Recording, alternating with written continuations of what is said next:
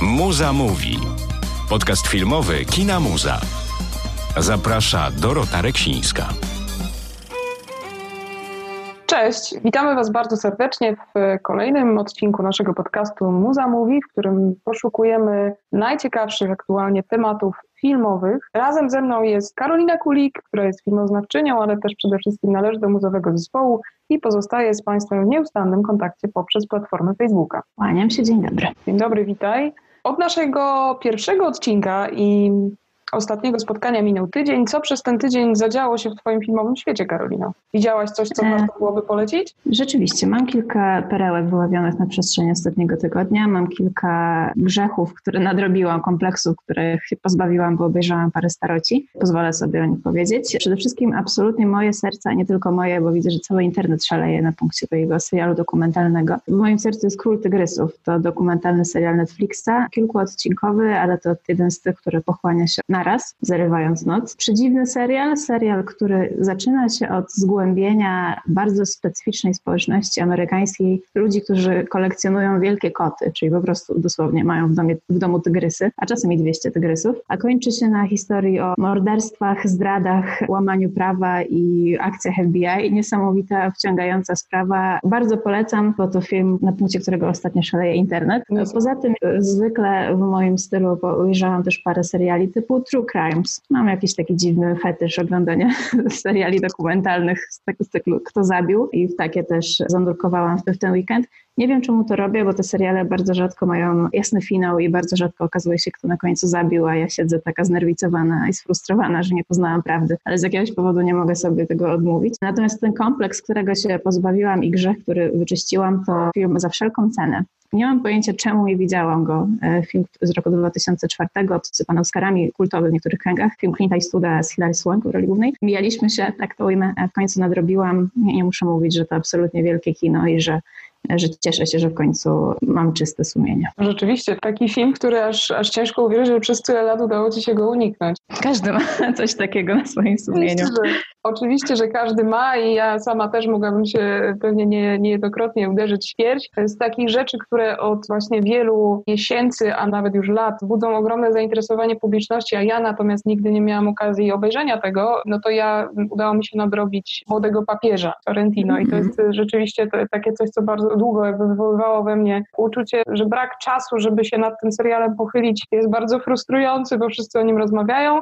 Natomiast teraz bardzo się cieszę. Nie obejrzałam jeszcze drugiego sezonu, czyli Nowego Papieża, więc jest to, co nadrabiać. Natomiast jeżeli ktoś z Was jeszcze faktycznie Sorrentino w wersji serialowej nie oglądał, to ja bardzo serdecznie polecam, mimo tego, że Lo momentami może być naprawdę bardzo nieznośny w tej roli, ale jest w tym ta magiczna dłoń Sorrentino, która faktycznie tworzy piękne obrazy, które pochłaniają całe ciało, sprawiają, że nie chcemy z tej historii wychodzić. To jeżeli chodzi o właśnie takie moje coś, co udało mi się nadrobić, ale też umówmy się, że bogactwo tego, co możemy zobaczyć w internecie jest przeogromne i teraz właśnie ten czas spędzony w domu daje możliwość nadganiania i obejrzenia różnych rzeczy. Ubiegły weekend to na przykład dla mnie nadgonienie filmu Ford vs Ferrari. Nie udało mi się zawędrować do żadnego multiplexu, żeby ten film obejrzeć jeszcze w tym sezonie przedoscarowym. Oczywiście polski tytuł był inny, bo był Le Mans 66. Znakomity film, który od, mimo że trwa 2,5 godziny, to od swojej pierwszej minuty do ostatniej sprawia, że nie ma się ochoty w ogóle opuszczać kanapy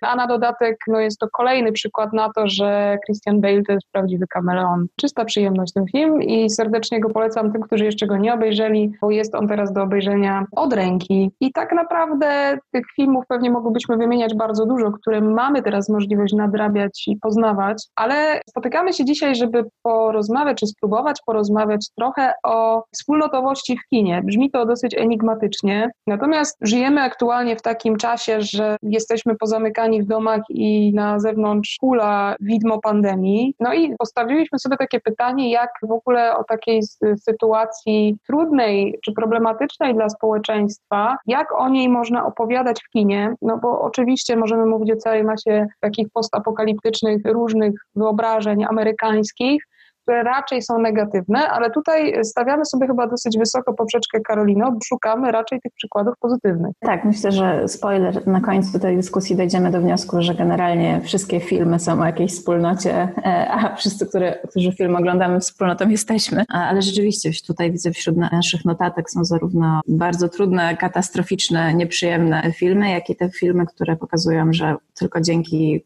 wspólnym wartościom, wspólnym działaniu problemy da się pokonać. To może w takim układzie rzeczywiście może zacznijmy od tego negatywnego przykładu, żeby później jednak zakończyć to tym akcentem pozytywnym, którego dzisiaj szukamy. Ja mam takie wrażenie, że faktycznie w większości takich filmów, gdzie człowiek jakby doświadcza sytuacji skrajnych, jego działanie ogranicza się do obrony własnej i obrony jego najbliższej społeczności, w tym wypadku rodziny. I takich filmów mamy mnóstwo i to y, chociażby Wojny Światów z Tomem Cruzem, czy słynne, katastroficzne Pojutrze Rolanda Emerlisia, gdzie mimo tego, że w filmie pada takie zdanie do Denisa Quaida save as many as you can, czyli uratuj ilu się da, to jednak ta walka o przetrwanie jest zgromadzona w tej najbliższej rodzinie. Czy, czy też masz poczucie, że to jest taki najczęstszy model jednak, który filmowcy nam pokazują? No to to jest coś, z czym możemy się po prostu utożsamić, mimo że wspomniany Denis Quaid gra tam naukowca, który przewiduje wchodzące załamanie klimatyczne. Mało kto może wejść w skórę specjalisty klimatycznego klimatologa. Natomiast akurat film, o którym wspominasz, dość powierzchownie traktuje ten problem ratowania własnych. Ja ostatnio powtarzałam sobie epidemię strachu bardzo na czasie, gdzie rzeczywiście też poruszony jest ten problem naukowca, który podaje szczepionkę i zresztą informuje o zbliżającej się pandemii najpierw swoich bliskich, zanim poinformuje resztę świata. To stawiane jest mu jako zarzut. Okazuje się, że jest to pewna dwulicowość i, i pewne, nie wiem, wypaczenie standardów, które powinno się przestrzegać jako naukowiec, kto powinien dbać o bezpieczeństwo globalne. To filmy różnią się też zakresem tragedii, która spotyka główne bohatery. Z jednej strony to jest zamrożenie klimatyczne, z drugiej strony właśnie pandemia tajemniczego wirusa, jak okazuje się znacznie bardziej namacalnego i bliższego prawdy. Cieszę się, że właśnie odchodzisz też mówiąc to od tych wszystkich filmów, którego też poniekąd trochę zaczęłam, czyli Wojny Światów, które każą nam się mierzyć z jakimś wrogiem, który jest całkowicie nienamacalny, czyli w tym wypadku z kosmitami czy z przybyszami z innych właśnie światów, które chcą nam coś zabrać. E, I chyba faktycznie to nie jest kino, które teraz jest nam potrzebne, ponieważ no, coraz trudniej jest w to wierzyć, że ten wróg jest daleko i całkowicie nieosiągalny. Przyszedł mi do głowy też taki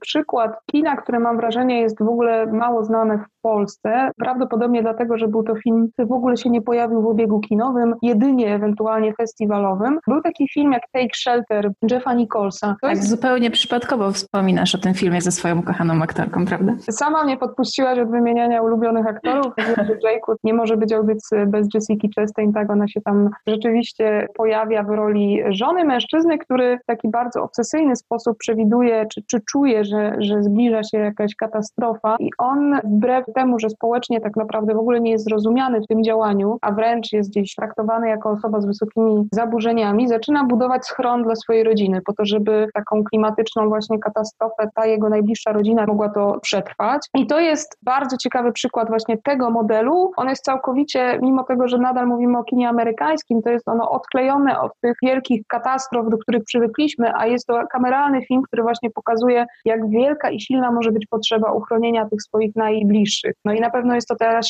coś, z czym na dzień dzisiejszy byłoby nam po drodze. Tak, a mi z kolei przypomniałaś dzięki temu o filmie Nie otwieraj oczu, to film z Sandrą Bullock, zdaje się, z zeszłego roku i chyba najpopularniejszy film w historii Netflixa. i tam się chwalili 80 milionami widzów w pewnym momencie. Jaka była jakość tego filmu, to możemy poddawać dyskusji, natomiast to też film bazujący na tym, że jakaś tajemnicza siła zawładnęła światem. Jeżeli otworzymy oczy, spojrzymy na tą tajemniczą siłę, giniemy od razu. I tam Sandra Bullock z zasłoniętymi oczami, z dwójką obcych dzieci pod opieką stara się dotrzeć do bezpiecznego schronienia. Ten film potem był często tłumaczony jako odniesienie do problemów z depresją, do tego, jak się czuje uwięziony we własnej głowie, a to, co poza nią się dzieje, jest właśnie tym wrogiem. Natomiast tutaj też głównym motywem jest chyba obrana nie tylko siebie, ale również najbliższych. No właśnie, tylko że tak naprawdę, gdybyśmy chcieli szukać obrony najbliższych, to wychodząc właśnie z takich całkowicie już wielkich tematów tragedii, jak e, katastrofy klimatyczne, pandemie, epidemie, to tak naprawdę myślę, że w pewnym sensie też takim filmem, który pokazuje obronę własnej rodziny, jest Oscarowy Parasite. Pewnie. Bo tu John Hubong faktycznie nawet pokazuje jakby rodzinę, o którą walczy się w trudnej sytuacji ekonomicznej, więc warto właśnie też zwrócić uwagę na to, że tego za wszelką cenę właśnie dbania i walczenia o tych swoich najbliższych jest dookoła nas nas mnóstwo. Natomiast no, to jest taki wątek, który myślę, że gdybyśmy chciały poszukać go teraz w naszej teraźniejszości, to byłby to bardzo pesymistyczny punkt widzenia, bo jednak obserwujemy takie działania, które się rodzą chociażby właśnie na profilach społecznościowych, co tobie na pewno jest bliskie, że ludzie jednak chcą sobie pomagać, otwierają w własnych domach e, warsztaty i szyją maseczki, robią zakupy sąsiadom, starają się za wszelką cenę jednak znaleźć jakieś też punkty, żeby tej społeczności pomóc. I czy to takie właśnie dbanie o społeczność, czy gdzieś masz poczucie, że jednak możemy znaleźć ten pozytywny bardziej aspekt w kinie? Bardzo szerokie pytanie, bo chyba generalnie skłaniałabym się do tezy, że ludzie są dobrzy. Wciąż moje myśli krążą wokół tematu rodziny i tego pozytywnego wsparcia i moje myśli odjeżdżają w kierunku kina amerykańskiego, tylko tego nie, niezależnego i moich ulubionych filmów z tego folderu, który mam, ja oglądam, kiedy mam zły humor. Myślę tu o takich filmach jak Little Miss Sunshine, jak Skeleton Twins, to akurat był hit na Sundance, ale który kompletnie ominął polskie kina. Takie filmy jak Para na życie czy Juno, czyli ta bardzo pozytywna odsłona amerykańskiego kina niezależnego, która mówi właśnie o tym, że w kupie siła, że pomagajmy sobie nawzajem, a szczególnie w rodzinie, bo mamy tylko siebie i możemy na siebie liczyć. Zresztą myśląc wczoraj o Juno, pomyślałam o tym, jak inne spojrzenie na podobne problemy mają polskie kino i tutaj przypomniał mi się film Baby Blues dwa tematy jakże różnie ujęte, e, jak, do jak różnych wniosków prowadzące. Ale no, że ty też na pewno masz taki folderek filmów, które oglądasz, kiedy, kiedy jest trochę gorzej na sercu i kiedy trzeba uwierzyć człowieka. Oczywiście, że tak i myślę, że każdy taki folder ma i cieszy mnie też ogromnie, że kino ma taką siłę, że kiedy jesteśmy w gorszym stanie, to właśnie sobie, możemy sobie ten, ten humor poprawiać. E, ale zanim jakby też e, przechodząc do tych tak zwanych jakby prywatnych feel good movie, mam jeszcze taką refleksję właśnie a propos tych rodzinnych więzi i Ciekawym w sumie chyba przykładem byłby też Sierpień w hrabstwie Osycz. Taki film, gdzie w wspaniałym duecie aktorskim spotyka się Meryl Streep i Julia Roberts, gdzie trochę jest to jednak poszukiwanie czy próba odbudowania tych rodzinnych więzi właśnie w obliczu rodzinnej tragedii, jaką jest utrata ojca czy męża Meryl Streep. Bardzo to jest dobry kontrapunkt, dlatego że sami paradoksalnie mamy też do czynienia z takimi sytuacjami, że właśnie to coś złego, co się pojawia, czy ta tragedia, z jaką się ta najbliższa, najmniejsza komórka społeczna, jaką jest rodzina, musi mierzyć, to, to właśnie może sprawiać, że te więzi będą na nowo odbudowywane, czy, czy na nowo jakby odbędzie się poszukiwanie e, jakichś uczuć względem drugiej osoby. I w sumie, jeżeli chodzi właśnie o te filmy, które budują pewne ciepło w momentach, kiedy, kiedy go potrzebuje, jeden z filmów to też jest film, w którym pojawia się Meryl Streep. Na pewno wielu z Was ogląda Mamma Mia do i bardzo, bardzo często. Ja też bardzo lubię ten film i uważam, że rzeczywiście z tych współczesnych musicali, mimo tego, że on oczywiście, że momentami jest bardzo naiwny, to taką siłę dawania pewnego pozytywnego nastroju ma, ale też dla mnie Mamma Mia jest przykładem takiego dosyć też szerszego tematu w tym, o czym rozmawiamy, czyli tego, że mam poczucie, że jeżeli mam szukać w kinie przykładów tego, jak wspólnota i nie tylko rodzinna, czy obcy sobie ludzie właśnie, jak próbują się wspierać i być ze sobą blisko i właśnie konfrontować się z, ze światem, dając ramię w ramię, to mam poczucie, że najwięcej tych przykładów w mojej głowie to są przykłady kobiet, które stają ze sobą murem i walczą o to, żeby po prostu poprawić sytuację, która ich dotknęła. Jak zaczęłaś mówić o Meryl Streep, to od razu chciałam nawiązać do kolejnego filmu z jej udziałem, czyli świeżymi, e, bo zeszłorocznymi małymi kobietkami. Mhm. Oczywiście ostatnia adaptacja to jedna z bardzo wielu, no ale to chyba taki pomnikowy przykład po pierwsze wspólnoty rodzinnej, po drugie wspólnoty kobiecej, generalnie przykładu na to, że, że więzi, że wsparcie, że wyznawanie podobnych wartości jest w stanie nas przeprowadzić przez nawet najtrudniejsze życiowe zawirowania. A z kolei, jeżeli już mówimy o kobietach, to przypomniał mi się też dokument absolutnie uwielbiany przez naszych widzów w zeszłym roku, czyli Maiden, o kobietach, które dosłownie rzucają się na głęboką wodę, robią coś, czego jeszcze nikt w historii nie zrobił. Ale też warto byłoby tutaj wspomnieć o portrecie kobiety w ogniu. To jest film Seliny Siemy, który tak naprawdę wzbudził przeogromne zainteresowanie nie tylko wśród zespołu Kina Muza, bo tu rzeczywiście mieliśmy prawdziwy fanklub wśród naszej ekipy, ale również wśród naszych widzów, ponieważ okazuje się, że to właśnie Muza zdobyła trzeci wynik w kraju, jeżeli chodzi o frekwencję, co ciekawe. Film zresztą teraz jest też dostępny online, więc jeżeli ktoś nie widział, to bardzo serdecznie zachęcam do nadrobienia, gdzie właśnie w takiej sytuacji XVIII-wiecznej no, mamy do czynienia z trzema kobietami, których rogi się splatają i abstrahując od jakichś tam elementów też romantycznych, które się pojawiają, no to tak naprawdę dla mnie jest to piękny film o tym, jak te trzy kobiety w sytuacji specyficznej, nie tylko pod względem właśnie już przebiegu tego, czego doświadczają, ale również czasu, w którym żyją, po prostu stają się dla siebie przeogromnym wsparciem, żyjąc razem w wielkim domu. To też jest taki ciekawy z przykładów tych nowych. No i jeszcze jeden taki świeży przykład, który no, tak naprawdę w maju mieliśmy oglądać premierowo w kinie. Czy to się wydarzy, zobaczymy, bo nikt tego pewnie jeszcze nie wie, ale mieliśmy już dwa pokazy przedpremierowe jeszcze przed e, tą specyficzną sytuacją w kinie Muza. To jest film, który ma oryginalny tytuł Military Wives, pojedynek na głosy jest polski tytuł. I tu mamy taką sytuację właśnie kobiet, które są żonami mówiąc najprościej, którzy żyją w takiej bazie i kiedy mm, ich mężowie i żony wyjeżdżają na misję militarną, te, te żony zostają same i muszą jakby konfrontować się z taką sytuacją życia właśnie bez partnerów, partnerek i pewnego lęku, z którym też codziennie się budzą i zasypiają, ponieważ nie wiedzą, czy te ich drugie połowy wrócą w jednym kawałku do domu. I tutaj tą drogą do zjednoczenia kobiet jest wspólna aktywność, jakim jest śpiew. Ten film oczywiście właśnie w takim tonie feel good movie bardzo przyjemnym pokazuje, jak wielką siłą jest to, żeby nie być samemu w sytuacji trudnej i że właśnie ta wspólnotowość może być ogromnym ratunkiem. No to jest z kolei, jeżeli już mówimy o wojsku w wymiarze, myślałam też o generalnie patriotycznym kinie hollywoodzkim, tak to nazwijmy, bo to też bliski mojemu sercu temat, popełniłam nawet pracę magisterską z tym związaną. To też niesamowite kino narodowe, którego w Polsce chyba nie, nie możemy uświadczyć. To znaczy ten niemalże ślepe uwielbienie wobec naszych amerykańskich chłopców, którzy walczą o wolność dla narodu, bez względu na to, czy to robią w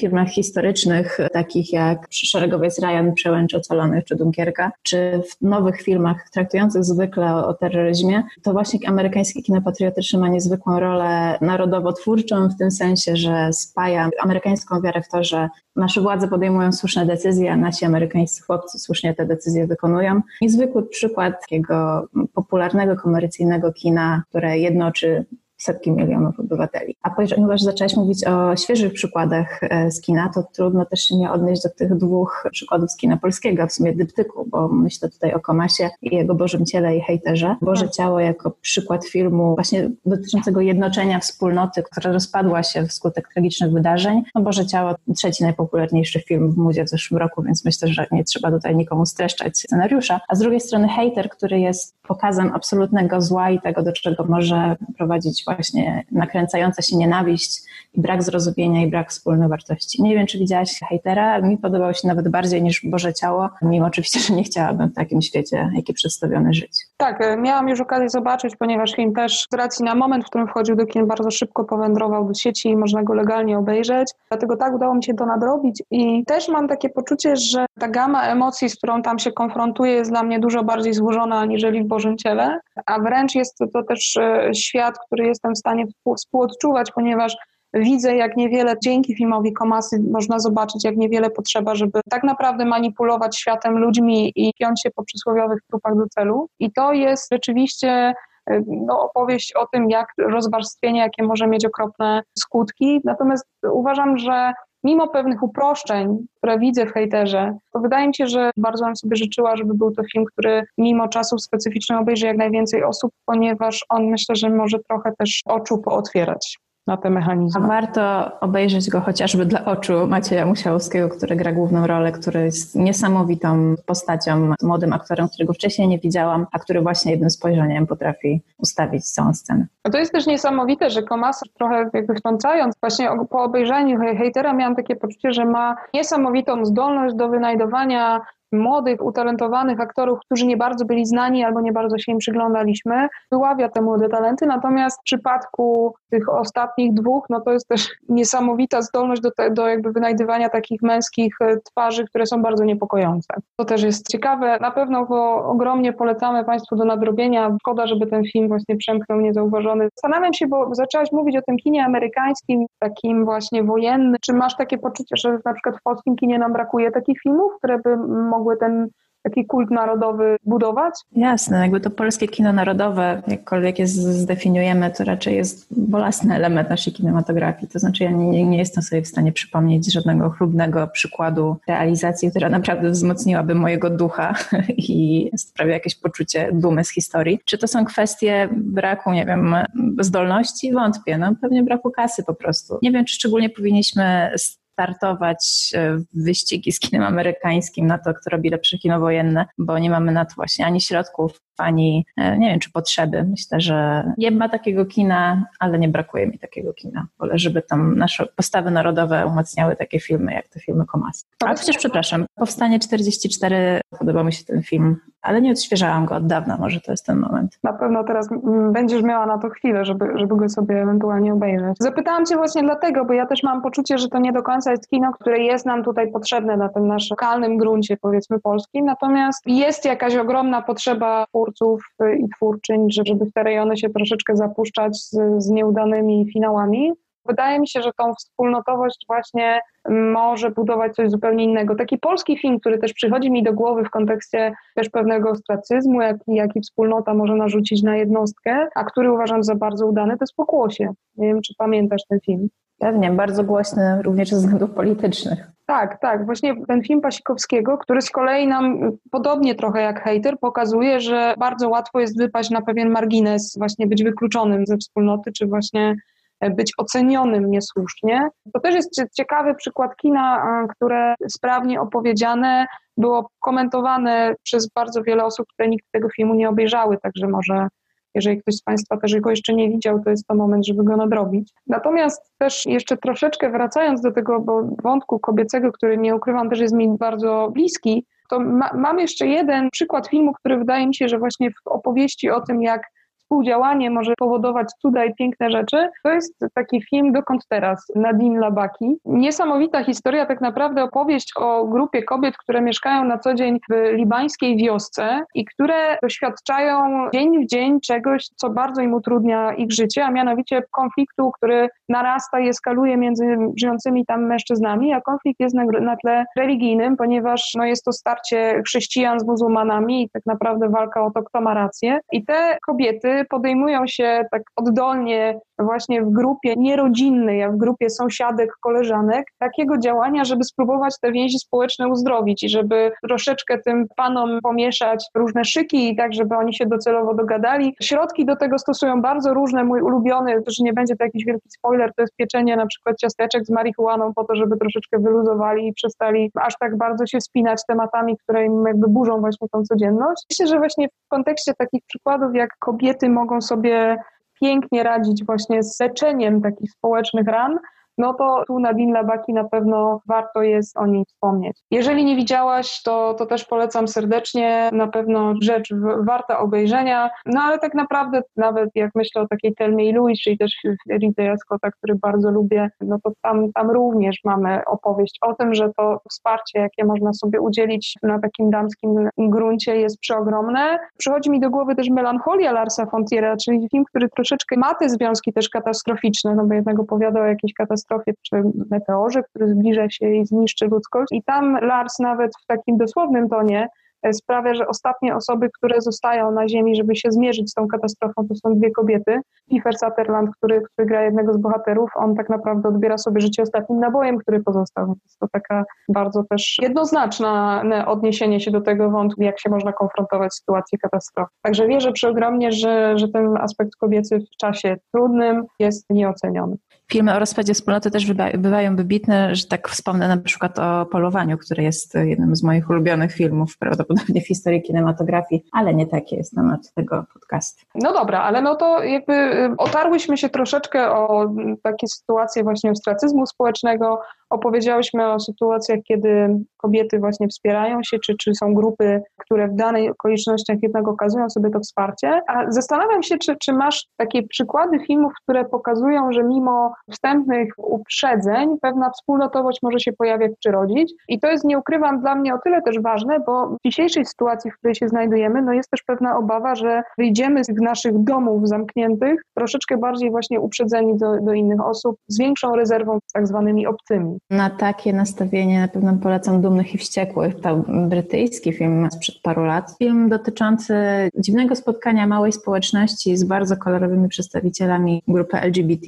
Brytyjska komedia w takim najlepszym tego słowa znaczeniu, komedia, która wykorzystuje ironiczny brytyjski humor, głupoty codzienności z prawdziwymi dramatami prawdziwych ludzi, który niezwykle podnosi na duchu i pokazuje, że ten obcy, że ten inny to nie zawsze gorszy, a z pewnością może nas wiele nauczyć. Film był nominowany do Złotych Globów kilka lat temu i na pewno, na pewno warto się nad nim pochylić. A u ciebie? O Dumnych i Wściekłych również myślałam, bo też e, przyznam się szczerze, bardzo lubię ten film. Z jednej strony buduje we mnie właśnie wiarę w człowieka, a z drugiej strony, co tu dużo mówić, bawi mnie przeogromnie. Właśnie to byłby jeden z tych filmów, o które pytałaś wcześniej, z tych, które poprawiają humor w czasach, które są troszeczkę bardziej trudne. Myślę, że mimo wszystko wiele takiego kina nie ma. To nie jest tak, że moglibyśmy teraz zrobić cały kanon zbudowany z wielu tytułów. Przyszedł mi do głowy też taki film, który zapadł mi dość mocno w sercu od pierwszej chwili obejrzenia go, a mianowicie to jest film Debiutanci. Oryginalny tytuł był Beginners Mike'a Milesa i to jest taka z kolei historia. Znowu mamy tutaj wątek akurat homoseksualny, ale to trochę przypadkowo, bo mamy do czynienia z dorosłym mężczyzną, który musi się zmierzyć z